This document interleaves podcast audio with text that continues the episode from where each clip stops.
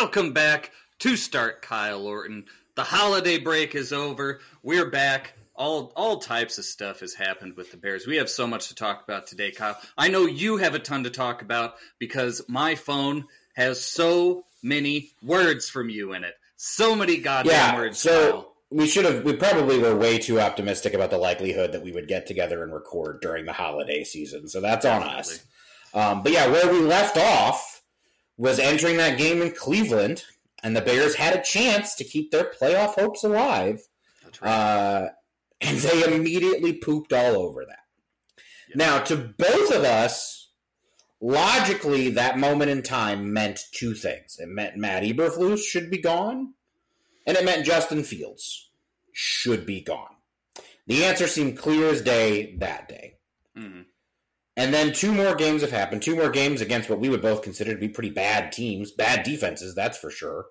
Uh, and it has, as usual in Bears history, um, meaningless December wins have clouded the picture like they always love to do. And now, I mean, the, the omens are what they are. Currently, I get the feeling, and I don't know what your feeling is, but what I am what I am tasting in the wind, smelling in the wind, farting in the wind. What's in the wind for me, the vibe is that Matt Eberflus has probably saved his job. Yep. Um, and we'll get into a little bit into why I think Matt Eberflus has saved his job, and it's the worst possible reason that I think he could have saved his job. But I still think that, barring the best game of his life and a win on Sunday in Lambeau Field, I don't think Justin Fields has saved his. Is that what you're feeling? Is that the vibe you're feeling? The yeah, you uh, you sent me uh, as part of your screed this week. You were like, you know, we kind of seem to be in sync with Ryan Poles. If they like, if there's one Bears GM where both of us have sort of mind melded with him, it seems to be this guy. And the feeling that both of us are getting is that Justin is toast. He's drafting somebody. It, it really, I, to me, it doesn't matter what he does against Green Bay. I think Poles is like, yeah, this isn't the guy. We're going to use that pick on a quarterback. I get that honest feeling. Um, Eberflus, you know, he's done enough to where I'm not going to lose my mind if we retain him. Well, I also get the feeling that that yeah, because because his side of the ball has absolutely taken care of business. Because you could blame Poles for not giving him a pass rush earlier in the year, and because we are, you know, owned by the McCaskies, and they're gonna have to pay him if they get rid of him now. I think all that comes together. It suggests to me that Flus is going to stay. I'm not. I'm not as upset as I would have been six weeks ago. I, I'll tell you that because his defense has stepped up. They have stopped. They shut Kyler Murray down. That is a good quarterback. They shut but they down the. Lions. They couldn't offense. shut down Joe Flacco, not for four quarters. Flacco's been running He's over flacking it. everybody. What the It- hell is going on with he- Joe Flacco? He's flacking off right in your face. You can't. I mean, he, he is just. I mean, it- it's been fun to watch. Honestly, I mean, it wasn't fun that Sunday. Obviously, it's been fun to watch just because this is. He's clearly just having fun with it. He came in here with no expectations. The Browns just needed him. He's 39 years old, and one thing Joe Flacco has always had, still has, is just a fucking rocket launcher on his right shoulder. He he can. He's always been perhaps too willing to try every throw. Um, but yeah, he's been fun to watch just because he's playing like a man possessed with nothing to lose. Um, so that part's been fun. But yeah, no, he, we haven't we have seen the big asterisk on that Eberflus's defense so far is still can they do it against a good passing offense? They got 50-50 results against Jared Goff, however you feel about him. They did play pretty well against Kyler Murray, but there is nothing currently around Kyler. Uh, I think in a couple months he will get to enjoy Marvin Harrison Jr. Um, but right now, Kyler has not got a lot of help. Um, and then there's also, I mean, and, but then the list of quarterbacks that he's beaten is still there's a. There's Brian Hoyer's in there. There's Bryce Young's in there. Yep. It, it, it's that's still the question mark. One thing that's been consistent really all year is this run defense is historically good. It is. And you should expect that to continue going forward because Andrew Billings is a beast at the nose. Um, and because Montez Sweat, when we talked about the Montez Sweat trade, and you were a little lower on him than I was, I, I always liked Montez Sweat, the player, a lot.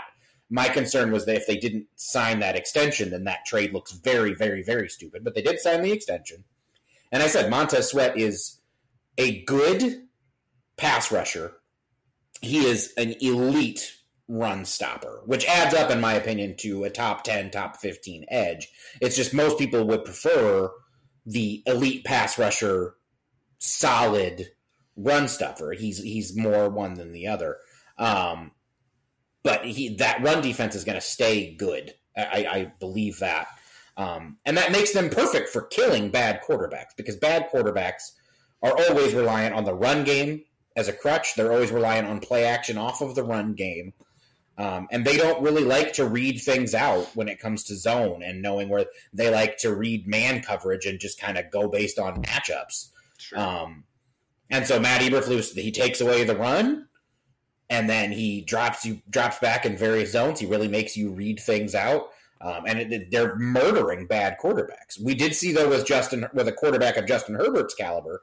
Now that was pre sweat trade. But we saw a quarterback of Justin Herbert's caliber be like, fuck, okay, fine. I know where the hole in your zone is. That's fine. I'll take my seven yard gain. I'll take my eight yard gain. So I do think this Sunday will be an interesting test because Jordan Love has come along pretty strong since we last saw him. No doubt about that. Um, I know a lot of Bears fans are despairing about that. I get it. It would have been a lot more fun in some ways if he was just pure ass for the rest of the year. Um, uh, I think perfect. you and I, I think well, no, this is perfect. He's they're still stick with this guy. He's he's out of. I, I, think yeah. I think the more likely scenario, just because the accuracy is still spotty at times. He's still even if you and you watching his good games lately, he still misses some just wide ass open layups. I really do think Jordan Love's success lately has really been more Matt LaFleur's success, has really been more Jayden Reed's success, Tucker Kraft's success. Um, the Packers as as a unit are not going away. You're gonna however, whoever the Bears get at quarterback, whatever they decide to do, the road to success is always going to require being better than a good organization in Green Bay. I think we all wanted them to just fall into the mire and suck ass without Aaron Rodgers and and, and not have to worry about them. And I it, I don't think I think that that coach is too good. That offensive line factory that they have is too good if you've got a head coach and you've got an offensive line that can that can run that can let you run the ball no matter who you have, and that can protect your quarterback no matter who he is, you're gonna get away with a lot of other shit. Mm-hmm. Um, but yeah, so it'll be a good test against Jordan Love because he is still, and the reason I don't think he's transforming into an elite passer in our between our eyes, he's still two very different guys when he's kept clean versus when he's pressured. When he's pressured, you still see the panic coming. So I think as far as the win loss for the Bears, that's very much going to come down to whether they can get pressure on Jordan Love. In the first game of the season, they did not, and we remember how that went. If they can get pressure on him, I, I think you can trick him into. You can make make him make some bad decisions. Yeah, Jordan Love is uh, a lot like our own quarterback right now. Quite frankly, he is a guy who has a lot of ups and has a lot of downs, and it's going to even out to being a very middle of the pack quarterback. Um, and to me, that's something that I want the Packers to be stuck with, and something I don't want well, the Bears most, to be stuck with. The most important thing about Jordan Love is that, like, if Jordan Love was doing this as a rookie or even a year two quarterback, I, would be I'd be really concerned because I'd be like, you know what, that is a guy who I think is a looking like a what you would call that Goff tier quarterback that like. Right 12th, 13th, 14th best starter in the NFL. The guy you absolutely win with, but rarely win because of. Mm-hmm. Um, and that guy, when he's a rookie, when he's a second year quarterback, is freaking lethal because that you can build that roster around him. That guy, as a fourth year quarterback, as a fifth year quarterback, presents kind of a dilemma. So it'll be interesting to see how Green Bay, what, how his contract negotiations go, how Green Bay handles building around him all of that, especially because they, they do need to retool a lot of things on defense. Um, yeah. I, you so look at what uh, you look at what Daniel Jones got. I feel like the Packers are going to have to pay the man.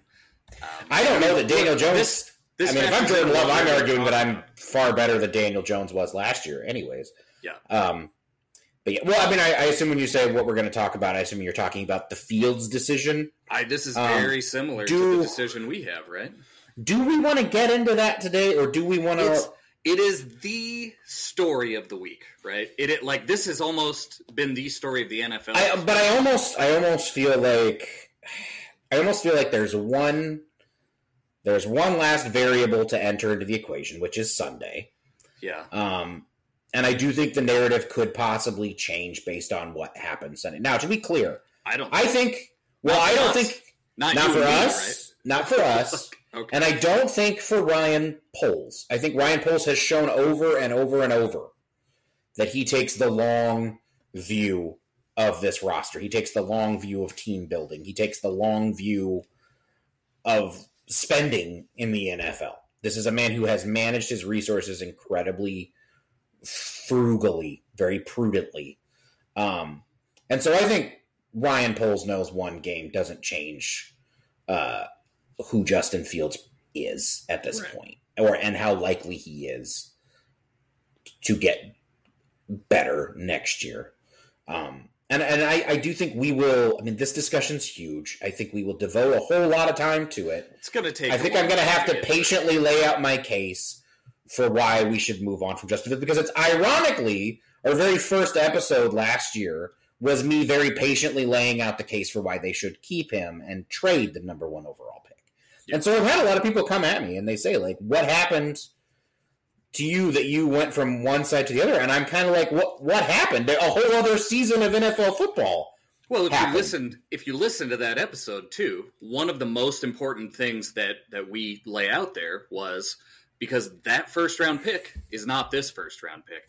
The one of the benefits of keeping Justin last year was this draft has a better quarterback and it has. I think we literally, I think we literally said in that episode. I think I may have literally said in that said episode. Drake Maye, if Drake Maye or Caleb right there. if they were, well, I think I said if they were in this draft, I would give a little bit more credence to Yep.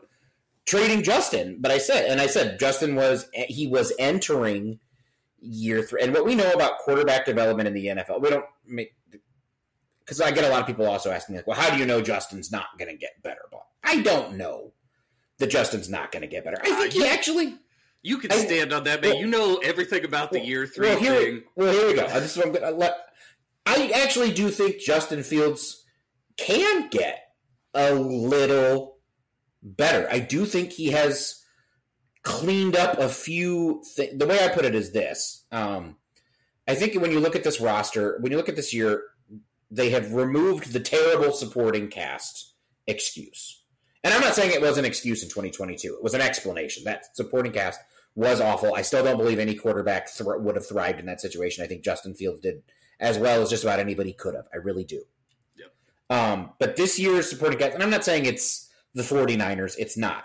But you guys need to be realistic to yourself. Do you think that Trevor Lawrence right now in Jacksonville with that awful offensive line, with with Calvin Ridley showing the effects of a couple years layoff, um, where you know Evan Engram has kind of turned back into a pumpkin.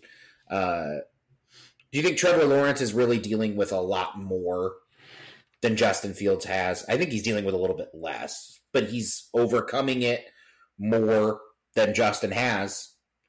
I think there are a lot of third year quarterbacks, and I mean, I would this supporting this Bears offensive line right now. This Bears DJ Moore, Cole Kmet, this group of skilled players right now arguably better than what Mitch had in year three in 2019. I mean, I Yeah. mean I would It- say inarguably. I like I, I at this point, like it this second part of the season Yeah, after Justin came back, without a doubt, this entire Bears offense around Anyways. is is very good. but yeah, there is enough there that you can say if he was truly an elite quarterback already, he would be putting up more than below average results with an like let's say the supporting cast is average and the metrics bear that out whether you want to talk about pass blocking metrics receiving met- they are basically average or better in almost every category. Justin himself is still below average in almost every passing category and i think that's hard for people to believe. I don't think they want to take a lot of look at the numbers. They just they zoom in so much on their own team and, and they just compare justin to other Bears quarterbacks, Right. or compare Justin to earlier versions of himself, and they say, well, he looks better now, so he's got to be like league average, right? He's not. Right now, he's, I believe, 21st in EPA CPOE composite. And before people start talking about his rushing stats, that's what EPA, that's all in there. Yep. Adjusted net yards per attempt doesn't include the rushing, but it includes the touchdowns, the interceptions, the sack yardage. He's still below average in that. He is still below average in success rate, Yeah. which is another thing that measures the rushing and the value of all that, too. It's how often a guy has a play where he adds positive expected points value to his offense. Justin's still below average at that. Now, I do think he's found some things. I do think he's leveled. I think he's raised his floor a little bit with this supporting cast. You don't really see the seven for 17 for 78 yards like he had, what was it, last year, week 17 against Detroit. You don't see those games anymore. Right. He's really, he, but he hasn't raised his ceiling accordingly. And so when I say we, we know how quarterback development in the NFL goes, we don't know for sure, but we can say if you look at hundreds of quarterbacks throughout, hundreds of passing seasons throughout the last 25, 30 years of NFL history, and I have, God have I, it tells you a couple things. Rookie years, for the most part, largely are noise. There have been some really bad rookies who have gone on to become really good quarterbacks. There have been some good co- rookies who have fallen off to earth. I mean, if you look to, we mentioned Joe Flacco earlier. If you went to Joe Flacco's rookie year, you might have thought, based on how he performed, that that guy was destined for superstardom because it was a way better than average rookie season. But it turns out he was really just in a way better than average rookie situation. And he very much, for the rest of his career, he pretty much was the same guy Mhm. that he was as a rookie. He didn't have a development curve. He had a development line. He just came, he emerged from the womb fully formed as Joseph Flacco, and he never he never changed. Um, meanwhile, you have other guys who had fairly bad rookie years. You know, Jared Goff is another bad rookie, awful rookie year, rebounded by year two.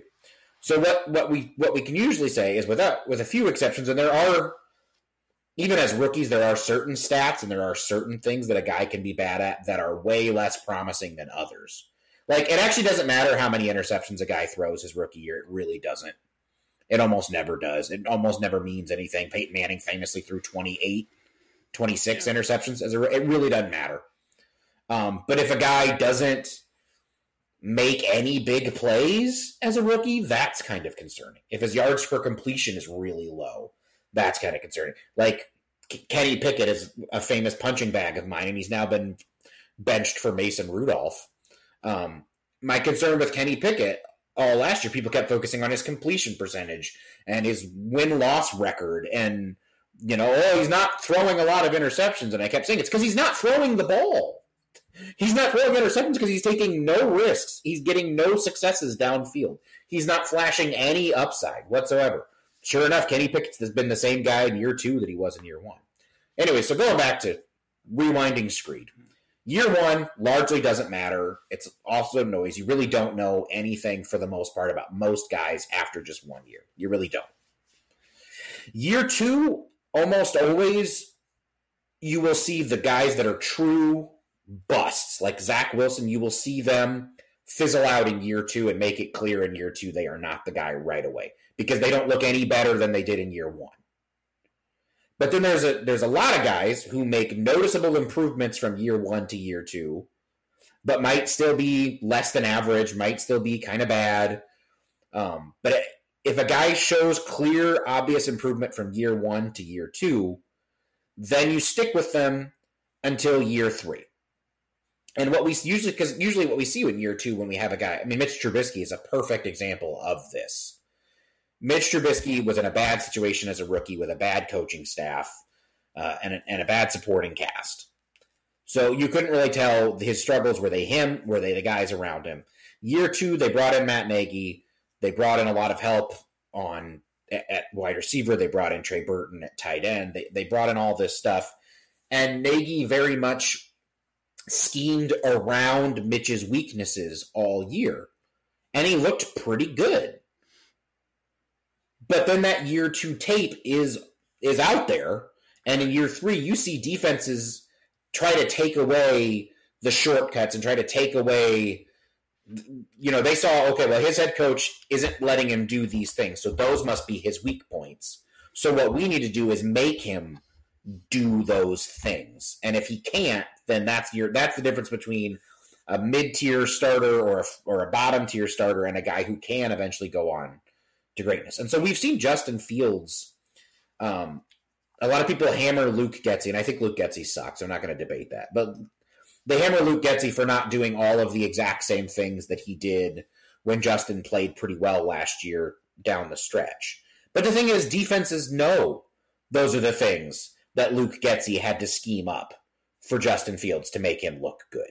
They know those are the things that Justin Fields wants to do, needs to kind of rely on to be successful. And so they, they scheme to take that stuff away. And defenses at this point have figured out about Justin Fields is that he does not like to throw with anticipation. So you don't want to let him, you know, you don't want guys coming open early. So you're going to play a lot of zone. You're going to make him think about it. They know he doesn't like to throw over the middle of the field. He's year three. He still will not consistently throw the middle of the field. So what they do is they're going to double his guys down the sideline. They're going to try to take those I was surprised by the Atlanta Falcons defensive game plan on Sunday because they played a lot of man coverage and they left a lot of guys in single cover, DJ Moore on the outside. I'm not going to say that those those deep passes from Justin to DJ weren't gorgeous, they were. And Justin's always been good at throwing that particular route. But most defenses, good defenses, Cleveland Cleveland's not going to give DJ Moore that kind of coverage. They didn't. Cleveland's going to try to concede the middle of the field and, and, and ask Justin to beat them there and get the ball out quickly, and he's still struggling to do that. So to me, at this point, the good Justin Field games versus the bad games don't. That's not even really what I'm looking at. It's the process that he's using as a passer. I'm trying to figure out: Am I seeing him start to throw with a little more anticipation? Am I seeing him start to target the middle of the field more because I know the things he's good at. I do. He throws he, an elite sideline deep thrower. The guy throws some of the best nine balls you'll ever see in your life. We all know it at this point. It's been a thing of beauty with him and DJ all year long. We know he can scramble. We know he can do all of these things. But for him to take that next step, for him to become a top 10 passer, which is what he needs to be because you have to pay him soon. And we know that once a guy gets paid, if he's not top 10, he's a hindrance to your roster. A guy has to out earn the value of his con outperform the value of his contract. So in order for him to take that elite leap, I need to see him start to do the things that I have yet to see him do. And I haven't seen him do them often enough. Yeah. Yeah. I think so. I saw something on the athletic this week that kind of was just the final nail in the coffin for Justin to me. They basically took everything Justin's done since he came back. You would say the best games Justin has had. He's looked the best as he has in his career these last few weeks, um, even going up against the Browns, the best defense in the NFL uh, by a lot. Very strong defense. He struggled a bit. That's acceptable. You throw all that together, his EPA per play is still 0.01. He is exactly in the middle of the pack for NFL quarterbacks. Peak Justin Fields is good.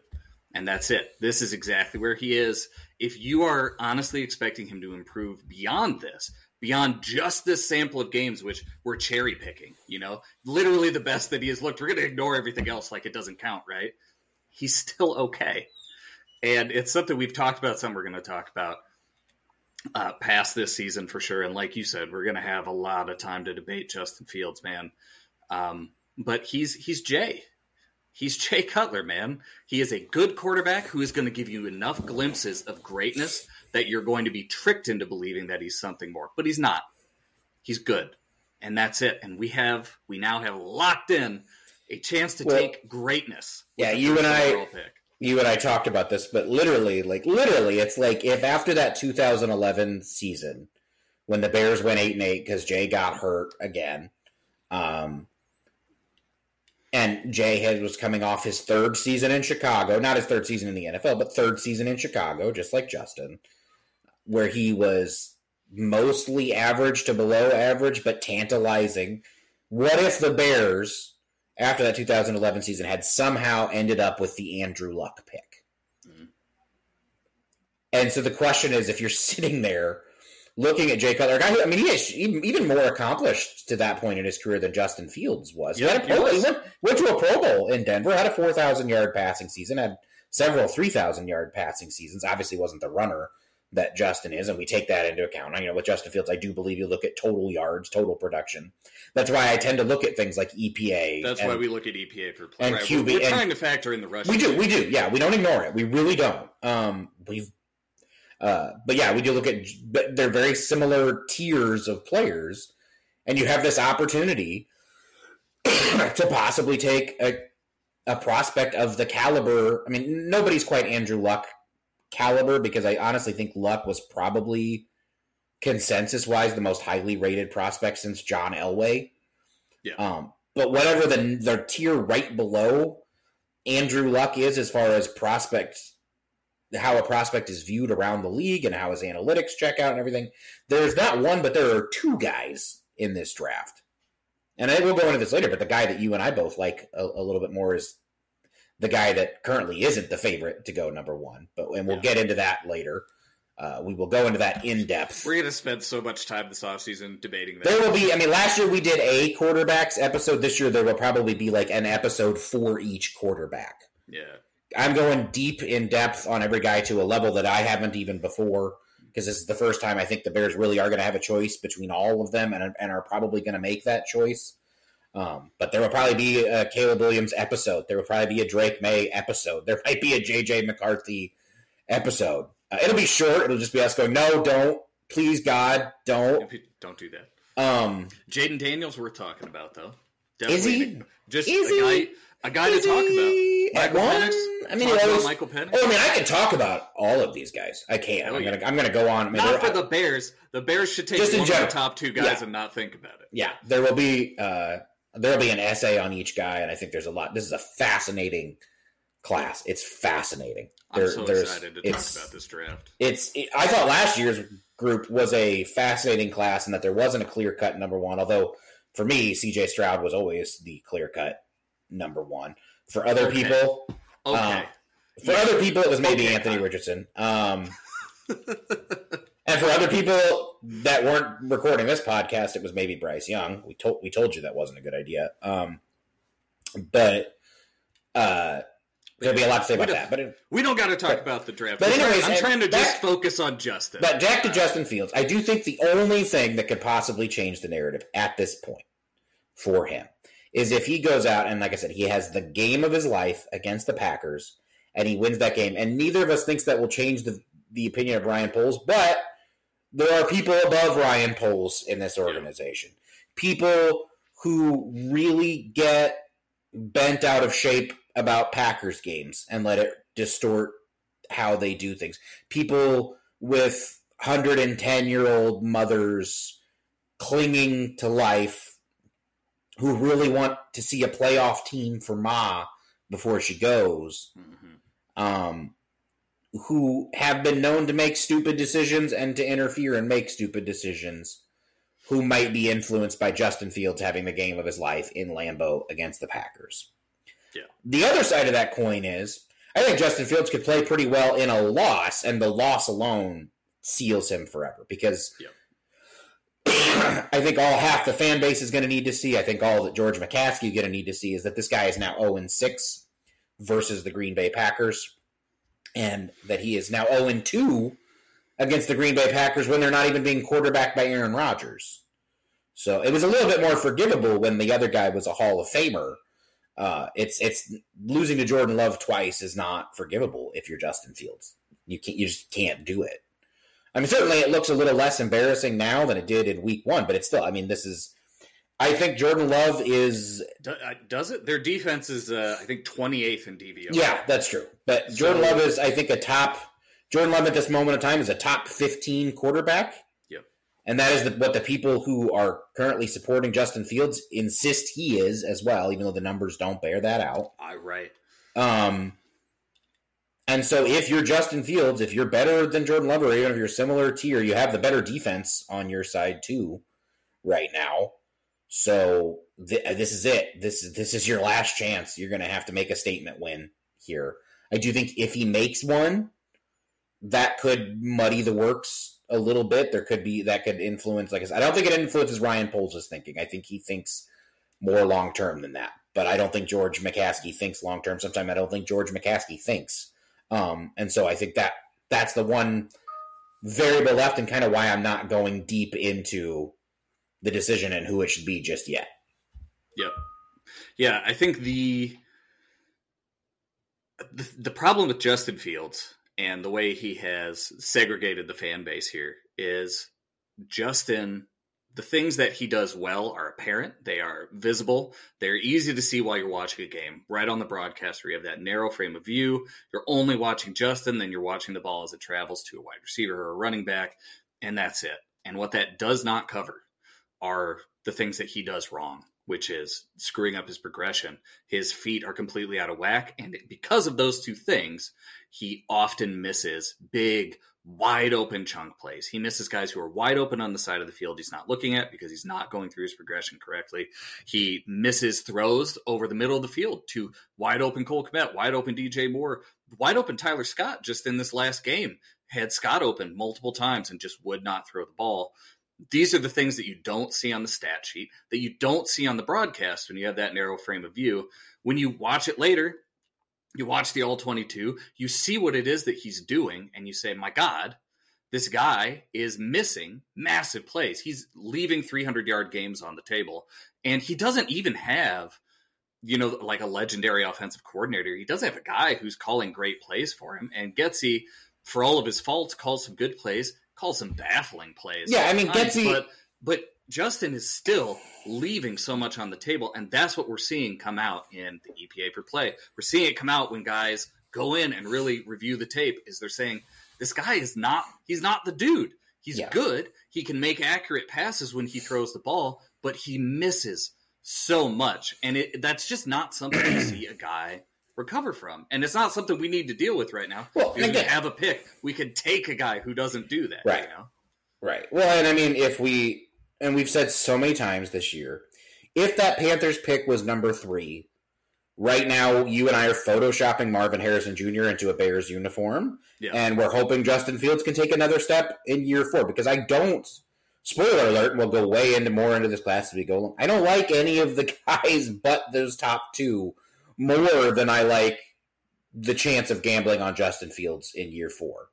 But I do like those top two more. I do, um, and we'll go into that. We'll go into why that is as we go along. But um, yeah, I, I it's just.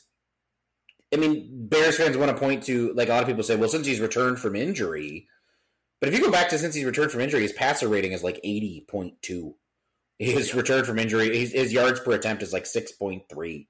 Yeah. he, he's taking fewer sacks. He's throwing fewer interceptions, but it's because they've and this is disgusting for me to even say they've kind of turned him into a game manager and even talked about he talked about he, he and god this says a lot about matt matt eberflus too and it worries me about him being in charge of a rookie quarterback's development uh, but i don't think we have a choice on that one but field says that you know matt eberflus has told him 200 which means two touchdowns zero interceptions zero fumbles or whatever i think is what he said that's what he's asking from Fields every every game now. Um, and Justin's kind of contributed that, but yeah.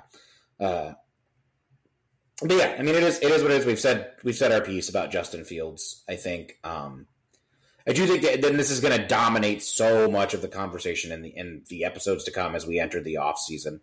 Uh, but I I think there's other things to talk about on this Bears team right now. a Um, lot of lot of positives. A lot of positives. I mean- I mean, pretty much everywhere. I, I, I think actually that's a good. Let's just make that point here. I I sort of understand.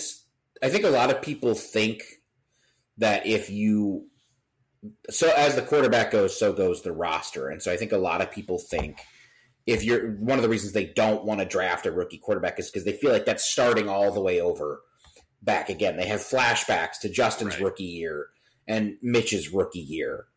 Um, but contention cycles are very different for this. The, the reason that you and I both are pro drafting a quarterback right now is precisely because this roster is young and it is coming together faster than expected. and they are really poised. If they can plug a guy in who is promising, uh, first of all, they'll give him one of the best landing situations that a number one overall pick has ever had, arguably the best. I would say the best. You have to go back. I, I, looked, and I think you have to go at least back to the 1983 Broncos when Elway was traded to them by the Colts, and Elway made the playoffs his rookie year um, to find a better situation for like a more a more ready to compete roster for a number one overall pick to win. Roethlisberger, maybe. Roethlisberger. Oh yeah, no, I'm not saying this is the best situation that a that a rookie quarterback will ever step into, but it's by far the best situation that a number one overall pick oh, will step into true. in a long time. Because yeah. before the number, I don't think people understand how rarely the number one overall pick actually gets traded. But for one, so most quarterbacks that go number one overall, and actually, you know what I said we weren't going to have this discussion, but this is a point that has been bothering the people have been making. I get a lot of people saying like, well there's a 50% chance if you take a quarterback number one, quarterbacks in the whiff all the time. It's like a 50% bust rate.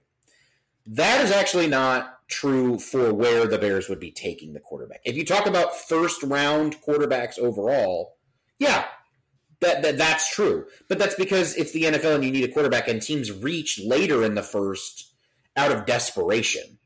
You know, J.P. Losman should arguably not have been a first round pick, but the Bills needed a quarterback, and so they took the fourth one off the board that they had okay grades on.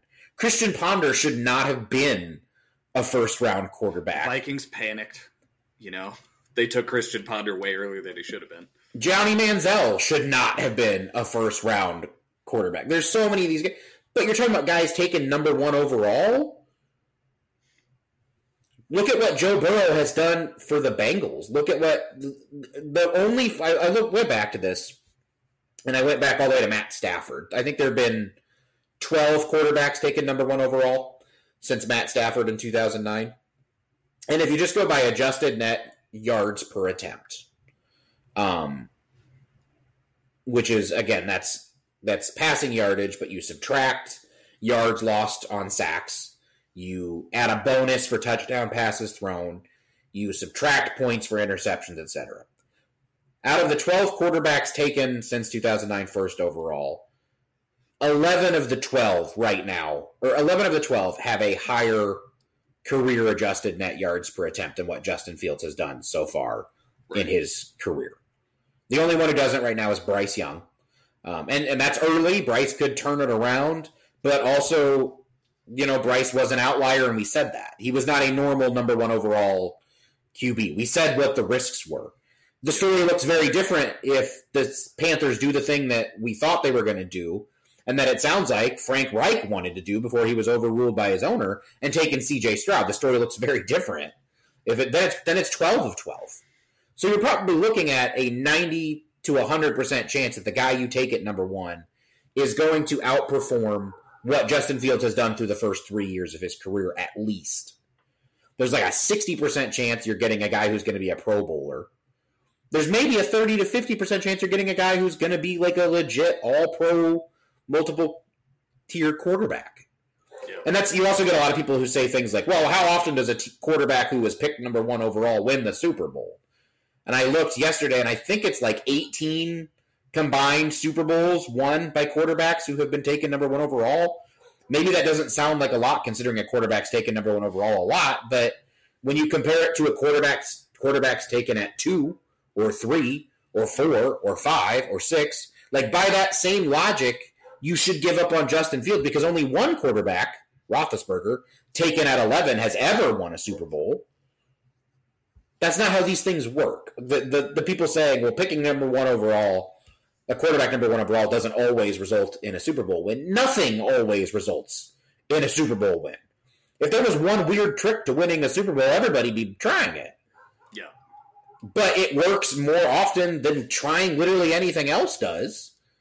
Like, you know, you can't keep taking quarterbacks in the sixth round hoping you'll hit Tom Brady. That never happens. Yeah. The most successful place to pick a quarterback is number one. If you have a shot at it, it, it's very hard to pass. And the the only years that you see teams pass are the years where there's not that consensus number one QB type guy. And I guess you could argue this year there's not a consensus number one, but I would argue that's for very different reasons. It's because people aren't sure which they like more, Drake or Yeah. Caleb. My big But- issue with that argument is, is just that is that these people aren't looking at drafts as as different drafts. They're just saying, well, every quarterback taken at number one uh, is the same, right? It's the same kind of thing. You're drafting a quarterback number one, so that's all the same. It's all comparable.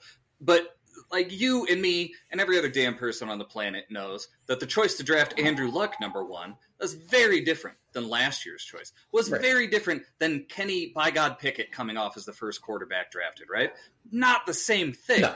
And this draft, to me, we'll get into this later, but this draft to me is on the level of that Andrew Luck Right. RG3 draft. It's on the level of the Cam Newton draft. It's a Yeah. duh, it's duh.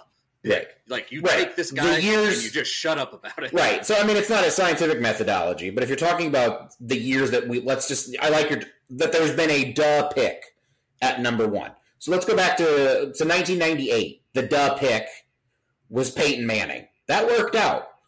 And then it was a couple years, 1999. Tim Couch wasn't a duh pick. There was debate whether There's it was Tim Couch, quarterbacks. Tim yeah. Couch, or Akili Smith, or Donovan McNabb. There was a debate. You know, there was some controversy over the Browns taking Tim Couch. That wasn't a duh pick. So that one didn't work out. But then you have to go a couple. The 2000, I think Chad Pennington was the only quarterback even taken in the first round, but he wasn't number one overall. There wasn't a slam dunk number one, so nobody took one. There wasn't a slam. No, 2001 Vic went number one, but he wasn't slam dunk. That's why the Chargers traded that pick away. There were questions about Vic. Yep. Um, 2002. I don't. I mean, I, that's a long time. I don't remember. I don't remember people being like Derek Carr or David Carr is the obvious slam dunk pick here. He was just the Texans were starting an expansion team. They needed to take a quarterback. Carr was considered the best of that group, but the other candidate was Joey Harrington. Nobody loved either one of them. Yeah. 2003, though, slam dunk pick was Carson Palmer. That worked out pretty well. 2004, the slam dunk pick was Eli Manning. Now, he ended up not being, in my opinion, the best quarterback in that draft, but he still had a pretty good career, I would say. Eli did. I don't think you'd be disappointed if you got Eli results and, and Eli rings out of this pick. 2005, Alex Smith was not a slam dunk. There was debate up until the day of whether it was going to be Alex Smith or Aaron Rodgers.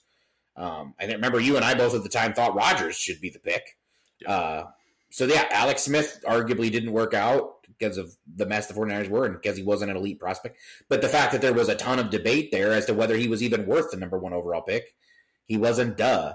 Jamarcus Russell wasn't duh. I think we all knew when Jamarcus Russell went to Oakland at that period in time that was going to end horribly wrong. I think probably the only guy in Stafford has worked. Stafford worked out.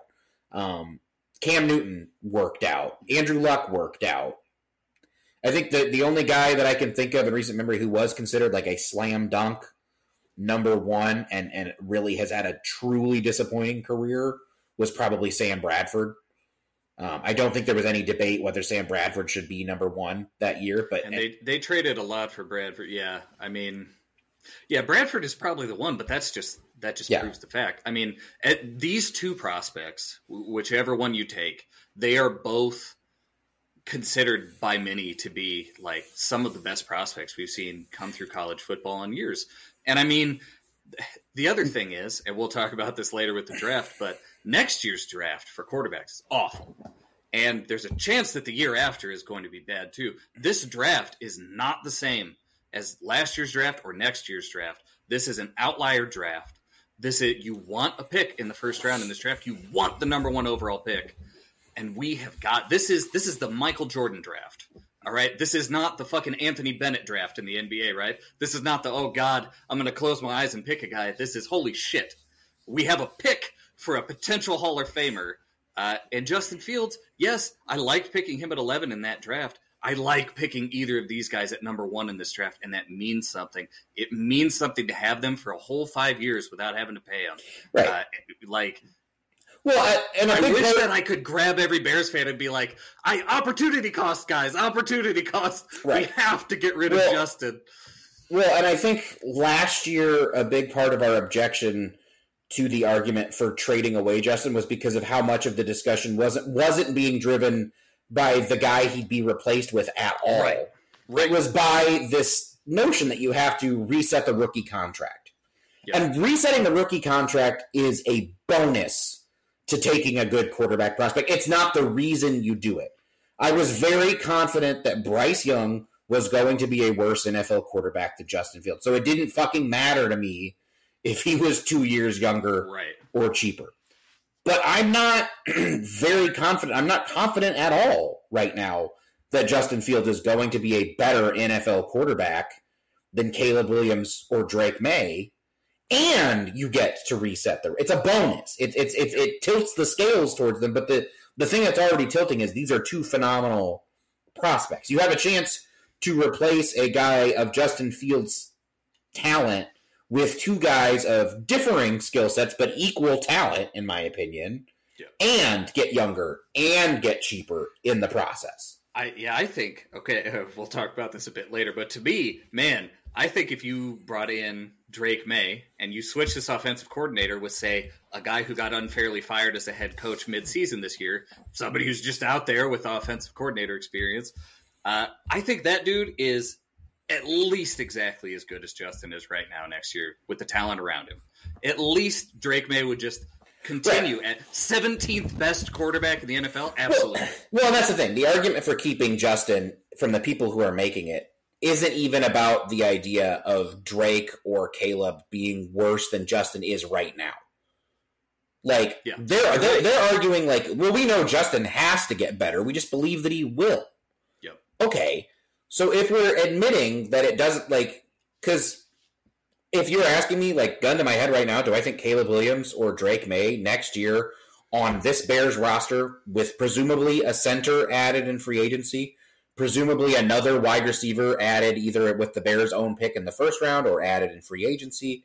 Um, do I think that Caleb Williams or Drake Maye will be worse than the 21st best quarterback in the NFL right now, which is what Justin is? Probably not. Maybe not much worse. Yep. I think there's a good chance they can be better than that. Um, I don't know if they'll be top 10 next year. I probably would bet against that, but I would bet against Justin Fields being top 10 next year. And the thing right. is, history tells us that it is more likely for a literal rookie to be a top 10 quarterback than it is for a guy who has been a below average quarterback through three years to become a top 10 quarterback in year four. Basically, the only guy you can find who's ever done that in the last 25 years was Drew Brees, and that was almost 20 years ago. I think we can probably let that one go. And that's the thing. The people who are talking about uh, the probability of a number one quarterback succeeding, the probability of you know drafting a guy in the first round succeeding, are not considering the probability of Justin Fields somehow magically improving yet again between year three and year four almost never happens. The probability of that is so so fucking low, and it's never acknowledged that this right. is the guy that Justin Fields probably is. Ninety nine percent chance that this is it for Justin. Right? These last four games. This is as good as Justin will ever get. And the reason that we get upset about this, the reason that I'm getting escalated here as we go on is we went through this for so long with Jay. You and. I defended Jay. We said he has the talent. He can get better as long as he has a better supporting cast. We gave him excuse after excuse. This guy, he shows all the explosiveness. Uh, he could win a Super Bowl, and he he's always he was always Jay. He was the, always the same guy, the, and this is who Justin is. Yeah, the familiarity. When I mean, and it's funny when we get into when we really do get into talking about these prospects in detail. We'll talk about how Caleb Williams. I, I have some questions about Caleb Williams. I won't lie and say that I don't. Um, and they, but the thing is, they're questions that are shaped by where he's similar to Justin Fields. Yeah, right. So like, it's not an argument for keeping Justin Fields. It's more just like the only thing I'm afraid of is he might also do this thing Justin Fields does. Yep. So yeah, you. I mean, we we're scarred by our experience, but that we are also using history as a guide and history as a reference. And the thing is, the thing about Jay Cutler is, is he's not the only Jay Cutler that's ever occurred in NFL history. There have been lots of Jay Cutlers, right, in NFL history. There, there have been people. There are there have been underachieving but talented mid tier quarterbacks that fans have gotten attached to for almost every franchise in history. There was a time. The guy, the guy that I want have brought up multiple times is Andy Dalton. Andy Dalton, very similar Justin Fields in early career. Andy Dalton, There, there, there were Patriots fans who still couldn't let go of Drew Bledsoe when Tom Brady first took over. They wanted to go back to Drew when he was healthy. They, yep. there were. You, you see people talk themselves into these guys throughout history. They're so seductive. Um, and it almost never worked. The one guy was was Drew Brees. Maybe Eli Eli Manning a little bit. He, he didn't really have his first truly good year as a passer uh, until year four, but he won a Super Bowl in year three. I do think that counts a little bit. Um, and that was a different era too in terms of in passing. He was less bad relative to his peers than Fields is relative to his peers at this point. Um, yeah, okay. We, so we got ten minutes left. We have really we we Shit, we let's gonna, talk about the fucking defense. It's let's talk about the defense. Let's talk about Jaylon Dexter. Two Pro Bowlers, Kyle. Two, two Pro Bowlers. Jaylon and Montez Sweat, and I think that obviously they both deserve it. Jaylon, arguably the top graded cornerback in the NFL yep. this year. Uh, Montez Sweat, I, I think. I, for, I, I'm glad you are the person on this podcast with me because I feel like you are a person that needed to see Montez Sweat to see what he is. Yep. And I tried to tell you, I was like, I, when we were talking about the trade and we were both pissed about the trade, I tried saying over and over, my objection to this is not Montez Sweat. I think he's a fantastic player. I'm scared that with how Poles has handled negotiations so far, they won't extend him, but they did. Um, it's it's hard not to be excited about Montez Sweat as a as a corner piece of that defense going forward. Yeah, I mean, uh, my part of my concern was a he's not going to live up to that contract, which wrong. He's lived up to the contract so far. Uh, and B, that he was on a very good defensive line in Washington. And it's hard to tell when that's the case who is the guy who is lifting the other boats, right? Who is who is the lifter of the boats and who is a boat who's going to sink back down without him?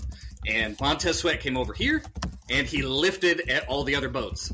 Uh, and Chase Young has been acceptable, but it, it kind of seems like Montez Sweat was the guy to get. And at this point, honestly, Montez Sweat has been the guy who has completely he's pushed me all in on Ryan Poles, where I'm like, guess what, Ryan? You've got carte blanche, buddy. Your skills at figuring out who is a good prospect and who's not, who actually has the talent and who doesn't. I think we do. He's miles ahead. I think we do have to give Ryan Poles, uh, like we have to do. Talk, I mean, we're giving him some credit. We have to talk about it, his his ability to draft at this point. Yeah. Um, which you and I were both a little skeptical of. But if so, if you consider, I think you and I both consider fourth round picks and above as like picks that you can actually judge a guy on. Yep. And anything after the fourth round is, is a lotto ticket. You, you know, right. no one consistently hits there, but it's great if you can find if you can find somebody. Mm-hmm. So I do think for for Ryan Poles, first of all, those fifth round or later lotto tickets, I do think he's he's really hit on one in Braxton Jones, who is currently still a top ten pass protecting left tackle. Uh, He's sort of hit on one in Terrell Smith, who I think looks pretty damn promising for a fifth round rookie corner. Um, so just getting two players out of that mass of picks right there is enough. Ja'Tyre Carter has been a somewhat useful reserve lineman this year, so that's not nothing for a sixth round pick either. Um, but if you talk about the picks that actually matter, second round picks, third round picks, fourth round picks, he's made what? Kyler, Brisker, Velus, they didn't have a fourth round pick in 2022. Right. Yep. So now he's made Darnell, Dexter, Darnell, Tyrique, Dexter, Pickens, Scott, Roschon. That's right. So he's made nine picks that matter. I think we can agree the only one that he's 100% whiffed on is Velus Jones. Just complete non-factor. Did he has found last game. They lined him up and he looked pretty good. They put him on the court. We thought he was going to be. They put him on the Cordarrelle Patterson plan uh, several years earlier. Yeah. Um, but the he's made a slam dunk, immediate hit the ground running first round pick and Darnell Wright, complete yep. stud corner piece, ten year starter at right tackle if he stays healthy. Um, he has several promising defensive backs. Tyrique Stevenson's looking really strong lately. Kyler Gordon is looking like a super plus in the slot. Jaquan Brisker is there. Um, he's played very well. The he's played well. He's, he is a hateable dude. He is a yeah. very hateable. His production will never match his mouth, but he, he's. A, I mean, he's he's a starter. he is a starting. He is caliber player there, which is always a good use of a second round pick. If you get a a, a solid, average or better starter, that's not bad. Um, yep. Even Pickens has flashed a little bit rotationally. Gervon Dexter is coming on very strong. Tyler Scott, I know people are very frustrated with his hands. Um, I do think he's shown some stuff in terms of route running that are, Yep. you know, I, I, I'm not gonna say he's been good, but I don't, I don't think you give. I don't. I think. I don't think you give up on him. I think he's a fourth round pick that, and he's a rookie wide receiver, which is a tough rookie position, anyways. Yep. People forget that Alshon Jeffery offered basically nothing once upon a time as a rookie, which is not to say Tyler Scott's going to be Alshon Jeffery. They're not at all the same kind of player, but I do think Tyler Scott's shown enough that I don't think that was a bad use of a fourth round pick. We'll see next year. We'll make it. So we'll give him an incomplete grade on Tyler Scott. Roschon's been up and down a little bit, but I do think he's still valuable in a rotation as a back, just in terms of. I think that's more a situation where we have too many good running Yeah. backs, which is fine. So, but again, so I mean, he's made nine picks that matter in our opinion, and he's only truly swung and missed on one of them so far. We know he's connected. I think we feel we've connect. He's connected for a home run or a solid double on several of them, and several. You know, the ball's still in play. I think that's pretty good through two years of drafting. It really is. Um, Yep. We haven't seen that level of success in a while from a Bears GM, probably since the few good years that Jerry Angelo managed drafting before the Super Bowl year. Um, Right. So we have to give him some credit there as a drafter. Uh, Gervon Dexter is coming on way faster than I ever expected. Maybe not faster than you expected, because I mean I'll, I'll keep saying it. Travis, Travis deserves credit here, folks. He really did. Drilled that one. He he nailed the Gervon Dexter pick when I, I didn't think anybody would, but He has uh he had, like over the last half of the season he has been like a, a top 10 interior pass rusher in the NFL. It's been absolutely insane and he's finally getting home now. I'm actually trying to pull he that is- up right. I'm trying to pull that up right now, and the PFF website's being slow. But yeah, I'm trying to see over the second half of the season what is. I believe his his pass rush win. I think the stat I shared the other day was his pass rush win rate among all defensive tackle or interior defenders, not just rookies, is like 16 percent over the last uh, half of the season, which is like top 10. It really he's been impressed. I mean, he's not Aaron Donald, nobody is, but he's he's looked. I mean, honestly, he has looked better than Jalen Carter has looked over the second half of the season. Now, Jalen Carter was vastly better in the first half. So if you were if you were ranking their seasons overall, Jalen Carter has still been the better player, no doubt. I'm not trying to say Gervon hasn't, but for where Gervon was picked and for how Ryan for Ryan Poles needing to solve the right tackle and the defensive tackle puzzle at the same time, it's hard to argue he could have done a better job than he did with Darnell Wright and Gervon Dexter What, right now. what we've seen with Jalen Carter is teams get tape on him, and they're like, "Okay, we know his tricks, right?" And so it's kind of leveled off for Jalen. With Javon, he didn't have tricks to begin with. The man had his abilities, right? Yeah. Because he wasn't taught So- about pass rush in college. As he has added to his bag, there's nothing you can do about him. So He's- he literally twice in this game against Atlanta just grabbed a man and just pushed him into the quarterback and destroyed the whole play by himself. So on the season as a whole, right now, Gervon Dexter ranks 32nd among all interior defenders with a pass rush win rate of 12.7%. That is literally right behind Jeffery Simmons in Tennessee, who just got a bag and is pretty darn good. Uh, that's not the, that far behind, like Justin Madubuike, who is a guy from Baltimore that a lot of people have their eyes on in free agency. It's right behind Ed Oliver, who at one point we talked about as a potential trade option for the Bears, and that's on the season as a whole, and that's for a guy that, mind you, again is a rookie. If we do just the second half of the season, so I'm just going to do the last eight games here. Hold on, let's see if let, let's let this puppy filter, uh, and let's filter out the da, da. Fun with stats. He is.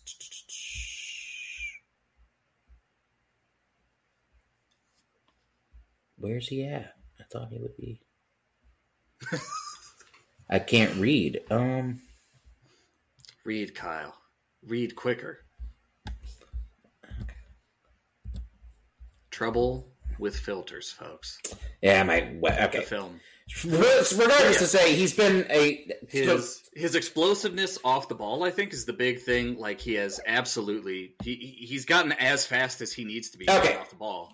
So just since week 10, uh, Gervon is 16th. So he's gone from 32nd on the season to 16th. Um, since week 10, which is he's at 15.2%, right behind Arik Armstead, who's having a very good year for the 49ers. Justin Madubuike, again. Uh, Dre'Mont Jones, a guy that a lot of people wanted the Bears to spend a lot of money on this free agency. Oh, good for him. Uh, DeForest, succeeding. DeForest Buckner, we made hard eyes at DeForest Buckner, hoping that maybe Eberflus would get his old deep. DeForest Buckner is at 16.3%. Gervon's at 15.2. And again, Gervon is a rookie.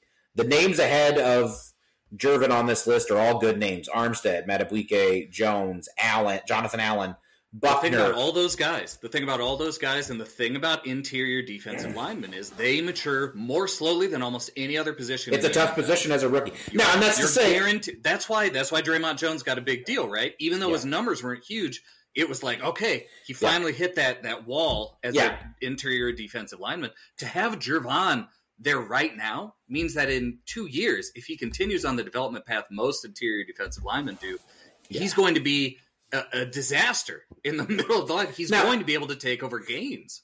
Right now, it's important to stress as a overall player, Dexter is not in that tier of those guys yet. He he has still been vulnerable against the run. He still has some other issues there, but just in terms of pass rush win rate, how often he is beating his guy uh, in a pass rush situation, he's he's already in good company. So the yep. the arrow is pointing way up for Gervon. Um, and even even Pickens has had his moments of late. I, I don't think he's ever going to be a star, but you know he didn't look like he looked like a joke, like a non-rosterable player for four or five weeks to start the year. And this year he's he's looking like a guy who next year you could see him being a solid guy to come in and give your dude a breather and be part of a deep, constantly churning pass rush rotation. Going into next year, we lose Justin Jones. Thank God. Uh, and then we have, if you have a starting pair of Billings and Gervon Dexter, and then the rotational pieces are Pickens and uh, uh, Demarcus Walker on the interior, yeah, that's scary. That, uh, that's a hell of a lineup for an interior defensive line. Obviously, we still need an edge, but this defense has looked fantastic. And the thing is, it's so young; it's only improving. Uh, I mean, just like like big things defensively from the Bears, it's been great because we were so low at the beginning of this year. You know, without the pass rush, with everything seemingly falling apart, everybody getting injured, we were so depressed about this defense. And the second half of the season, it, you know, it's been like a top five unit in almost every way. It's been fantastic. So there's a lot of positives. We talked a lot about Justin Fields today. We're going to talk a lot about him more, but no matter what we do at the quarterback position, this is a solid team. It has been built well for the future. Yeah, I it's think really that quarterback spot that's in I, flux. I think we're a little worried about what the ceiling of this team might be going forward if they keep Eberflus, even if they replace Fields with one of those quarterbacks. Um, but I, I, do think I'm a lot less worried about the floor. They don't. Yep. I don't think. I think you might be looking at a situation where Eberflus, if you get him the right quarterback, might be more of like a Sean McDermott, where they do win games and and and you start. The problem in a couple years becomes quote, you know, like can he win playoff games? Uh, but that is a better problem to have than can he it's, avoid comparisons to Marc Trestman So there's progress there. It's the same problem you always have with a defensive minded head coach, though, right? You have a good one, and they basically have to find a good offensive game plan, a good offensive coach. I'm, I've, if we keep Eberflus, I've got both fingers crossed that we, you know, pull Frank Reich in and let him take over the offense. You got to find you got to find somebody good. And the last time that Eberflus went through the search and found Getsy, everything he said at the time was very heartening. Everything he heard from Getsy was very heartening. He wants to build a, get a guy who loves his quarterback and wants to build around him. I hope he does the same thing here. I hope he again tries to find a guy who wants to build around whatever quarterback he's got I'm you know I'm hoping it's going to be Drake Maye or Caleb Williams, but as long as he does that, as long as his heart is in the right place there, I, will give him another shot. I don't think we've got a choice, but yeah, I think Sean McDermott is very much what we're going to be looking at, right? Defensive head coach going to have a great great defense on that side of the ball, and then you just you just hope they can pull it together on offense with a coordinator, right? Yeah. So, anyways, we'll see how Sunday goes. Um, I'm not making any predictions. I really I don't know. Uh, but I mean, it would be if we lose again to the Packers and get throttled against the 28th worst offense or defense in the NFL. that's definitely a nail in the coffin. Um, yeah, I don't know. I don't know what we're going to see, man. Yeah, I'm, I'm I'm less concerned about the outcome of that game, and then more interested in just assessing the fallout of Yeah. whatever happens. So when we when we're here next week, we'll we'll obviously have a lot to talk about about what happened, what that probably means for the people whose jobs are at stake, and what the direction we think they should go with the the season will be over for the Bears, and we will. I mean, by the time we record, which will likely be Thursday or Friday, I think we'll have solid information on who's staying and who's going. The Bears are usually pretty good about. Um, I do think the getting rid of Justin- guys are retaining guys a week. The Justin Fields decision, I think, will probably be obvious long before it's actually Yes. made. Yes. Um, and I, I fear Ryan Poles won't do us the solid he did last year of trading away Fields or trading away the pick right before free agency like he did last year. So I think this th- we could have to strap in, and I don't know. We'll have to see, but we'll have to strap in and see how that goes. So, all right. Well, go oh. Bears! If you oh. love Justin Fields, please don't throw rocks at us. That's right. See. Well, my home's in the Delta, way out on that bumper road.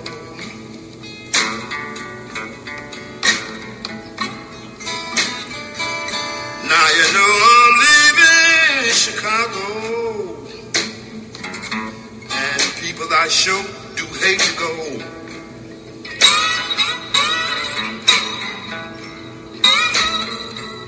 Now you know I'm leaving here in the morning.